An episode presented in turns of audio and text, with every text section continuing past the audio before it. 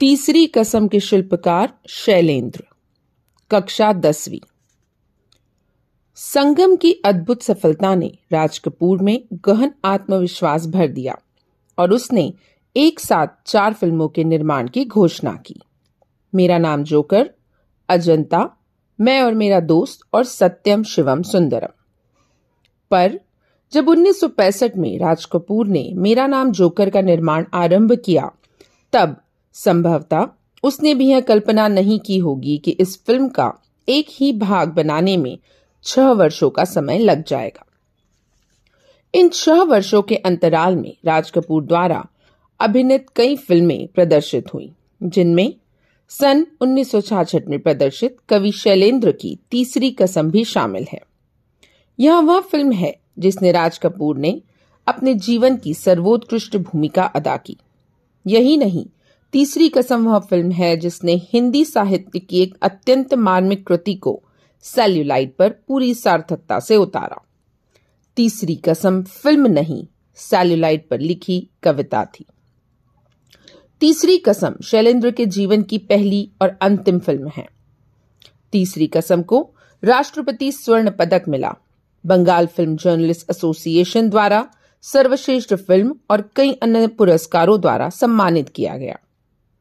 Moscow film festival में भी यह फ़िल्म पुरस्कृत हुई। इसकी कलात्मकता की लंबी चौड़ी तारीफें हुई। इसमें शैलेंद्र की संवेदनशीलता पूरी शिद्दत के साथ मौजूद है। उन्होंने ऐसी फ़िल्म बनाई थी जिसे सच्चा कवि हृदय ही बना सकता है। शैलेंद्र ने राज कपूर की भावनाओं को शब्द दिए हैं। राज कपूर ने अपने अनन्य सहयोगी की फ़िल्म में उतनी ही तन्मयता के साथ काम किया। किसी पारिश्रमिक की अपेक्षा किए बगैर। शैलेंद्र ने लिखा था कि वे राज कपूर के पास तीसरी कसम की कहानी सुनाने पहुँचे तो कहानी सुनकर उन्होंने बड़े उत्साहपूर्वक काम करना स्वीकार कर लिया। पर तुरंत गंभीरता पूर्वक बोले, मेरा पारिश्रमिक एडवांस देना होगा। शैलेंद्र को ऐसी उम्मीद नहीं थी कि राज कपूर ज़िंदगी भर की दोस्ती का ये बदला देंगे। शैलेंद्र का मुरझाया हुआ चेहरा देखकर राज कपूर ने मुस्कुराते हुए कहा, निकालो एक रुपया, मेरा पारिश्रमिक, पूरा एडवांस. शैलेंद्र राज कपूर की इस याराना मस्ती से परिचित तो थे, लेकिन एक निर्माता के रूप में बड़े व्यवसायिक सूझबूझ वाले भी चक्कर खा जाते हैं।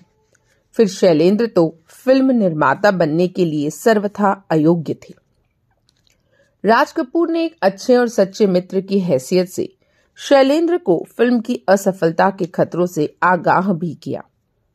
पर वह तो एक आदर्शवादी भावुक कवि था, जिसे अपार संपत्ति और यश तक की इतनी कामना नहीं थी जितनी आत्मसंतुष्टि के सुख की अभिलाषा थी। तीसरी कसम, कितनी ही महान फ़िल्म क्यों न रही हो, लेकिन यह एक दुखद सत्य है कि इसे प्रदर्शित करने के लिए बमुश्किल वितरक मिले। बावजूद इसके कि तीसरी कसम में राज कपूर और वहीदा रहमान जैसे नामजद सितारे थे, शंकर जयकिशन का संगीत था, जिनकी लोकप्रियता उन दिनों सातवें आसमान पर थी। और इसके गीत भी फ़िल्म के प्रदर्शन के पूर्व ही बेहद लोकप्रिय हो चुके थे। लेकिन इस फ़िल्म को खरीदने वाला कोई नहीं था। दरअसल इस फ़िल्म की संवेदना किसी दो से चार बनाने का गणित जानने वाले ही समझ से परे थी। उसमें रची बसी करुणा तराजू पर तौली जा सकने वाली चीज़ नहीं थी। इसलिए, बमुश्किल जब तीसरी कसम रिलीज़ हुई तो उसका कोई प्रचार नहीं हुआ। फ़िल्म कब आई, कब चली गई, मालूम ही नहीं पड़ा। ऐसा नहीं है कि शैलेंद्र 20 सालों तक फ़िल्म इंडस्ट्री में रहते हुए भी वहाँ के तौर तरीकों से ना वाकिफ थे, परंतु उनमें उलझकर वे अपनी आदमियत नहीं खो सके थे। श्री 420 का एक लोकप्रिय गीत है। प्यार हुआ, इकरार हुआ है। प्यार से फिर क्यों डरता है दिल? इसके अंतरे की एक पंक्ति, रातें दसों दिशाओं से कहेंगी अब कहानियाँ। पर संगीतकार जय किशन ने आपत्ति की। उनका ख्याल था कि दर्शक चार दिशाएँ तो समझ सकते हैं, दस दिशाएँ नहीं। लेकिन शैलेंद्र परिवर्तन के लिए तैयार नहीं हुए।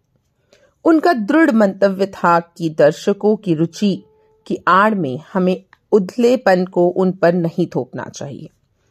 कलाकार का यह कर्तव्य भी है कि वह उपभोक्ता की रुचियों का परिष्कार करने का प्रयत्न करे, और उनका यकीन गलत नहीं था। यही नहीं, वे बहुत अच्छे गीत भी जो उन्होंने लिखे बेहद लोकप्रिय हुए। शैलेंद्र ने झूठे अभिजात्य को कभी नहीं अपनाया। उनके गीत भाव प्रणव में दरूह नहीं। मेरा जूता है जापानी, ये पतलून इंग्लिस्तानी। सर पे लाल टोपी रूसी, फिर भी दिल है हिंदुस्तानी। यह गीत शैलेंद्र ही लिख सकते थे। शांत नदी का प्रवाह और समुद्र की गहराई लिए हुई यही विशेषता उनकी ज़िंदगी की थी और यही उन्होंने अपनी फ़िल्म के द्वारा भी साबित किया था। तीसरी कसम, यदि एकमात्र नहीं तो चंद उन फ़िल्मों में से है जिन्होंने साहित्य रचना के साथ शत प्रतिशत न्याय किया हो। शैलेंद्र ने राज कपूर जैसे स्टार को हीरामन बना दिया था। हीरामन पर राज कपूर हावी नहीं हो सका और छीट की सस्ती साड़ी में लिपटी हीराबाई ने वहीदा रहमान की प्रसिद्ध ऊंचाइयों को बहुत पीछे छोड़ दिया था। कजरी नदी के किनारे उकड़ू बैठा हीरामन जब गीत गाते हुए हीराबाई से पूछता है मन समझती है ना आप? तब हीराबाई ज़ुबान से नहीं, आँखों से बोलती है। दुनिया भर के शब्द उस भाषा को अभिव्यक्ति नहीं दे सकते। ऐसी ही सूक्ष्मताओं से स्पंदित थी तीसरी कसम। अपनी मस्ती में डूबकर झूमते गाते गाड़ीवान, चल मुसाफिर, मोह लियो रे, पिंजरे वाली मुनिया। टप पर गाड़ी में हीराबाई को जाते हुए देखकर उनके पीछे दौड़ते गाते बच्चों का हुजूम। लाली लाली डोलियों में लाली रे दुल्हनिया। एक नौटंकी की बाई में अपनापन खोज लेने वाला सरल हृदय गाड़ीवान अभावों की ज़िंदगी जीते लोगों के सपनीले कह कहे। हमारी फ़िल्मों की सबसे कर, बड़ी कमज़ोरी होती है लोक तत्व का अभाव। वे ज़िंदगी से दूर होती हैं। यदि त्रासद स्थितियों का चित्रांगन होता है तो उन्हें ग्लोरीफाई किया जाता है। दुख का ऐसा विभस्त रूप प्रस्तुत होता है, जो दर्शकों का भावनात्मक शोषण कर सके। और तीसरी कसम की यह खास बात थी कि वह दुख को भी सहज स्थिति में जीवन सापेक्ष प्रस्तुत करती है। मैंने शैलेंद्र को गीतकार नहीं, कवि कहा है। वे सिनेमा की चकाचौंध के बीच रहते हुए यश और धन लिप्सा से कोसों दूर थे। जो बात उनकी ज़िंदगी में थी, वहीं उनके गीतों में भी। उनके गीतों में सिर्फ़ करुणा नहीं, जूझने का संकेत भी था और यह प्रक्रिया भी मौजूद थी, जिसके तहत अपनी मंजिल तक पहुँचा जा सकता है। व्यथा आदमी को पराजित नहीं करती, उसे आगे बढ़ने का संदेश देती है। शैलेंद्र ने तीसरी कसम को अपनी भाव प्रणवता व सर्वश्रेष्ठ तथ्य प्रदान किया। मुकेश की आवाज़ में शैलेंद्र का यह गीत तो अद्वितीय बन गया है। सजनवा बैरी हो गए हमार, चिठिया हो तो हर कोई बाचे, भाग न बाचे कोई।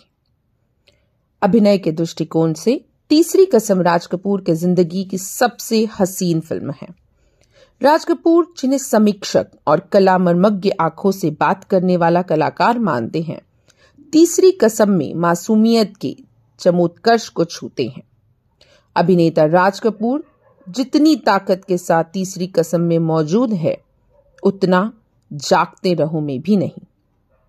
जागते रहो में राज कपूर के अभिनय को बहुत सराहा था, लेकिन तीसरी कसम वह फ़िल्म है जिसमें राज कपूर अभिनय नहीं करता। वह हीरामन के साथ एकाकार हो गया है। खालिस, देहाती भुच्च गाड़ीवान, जो सिर्फ़ दिल की ज़ुबान समझता है, दिमाग की नहीं।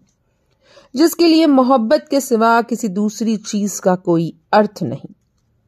बहुत बड़ी बात यह है कि तीसरी कसम राज कपूर के अभिनय जीवन का वह मुकाम है जब वह एशिया के सबसे बड़े शोमैन के रूप में स्थापित हो चुके थे। उनका अपना व्यक्तित्व एक किवंदती बन चुका था। लेकिन तीसरी कसम में वह महिमामय व्यक्तित्व पूरी तरह हीरामन की आत्मा में उतर गया है।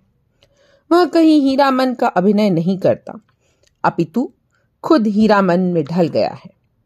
हीराबाई की फेनू गिलासी बोली पर रीझता हुआ उसकी मनुआ नटुआ जैसी भोली सूरत पर न्योछावर होता हुआ और हीराबाई की तनिक सी उपेक्षा पर अपने अस्तित्व से जूझता हुआ सच्चा हीरामन बन गया है। तीसरी कसम की पटकथा, मूल कहानी के लेखक फणीश्वर नाथ रेणु ने स्वयं तैयार की थी। कहानी का रेशा रेशा, उसकी छोटी से छोटी बारीकियाँ फ़िल्म में पूरी तरह उतर आई। धन्यवाद। पंचतत्व गर्ल आपसे यहीं विदा लेगी। धन्यवाद।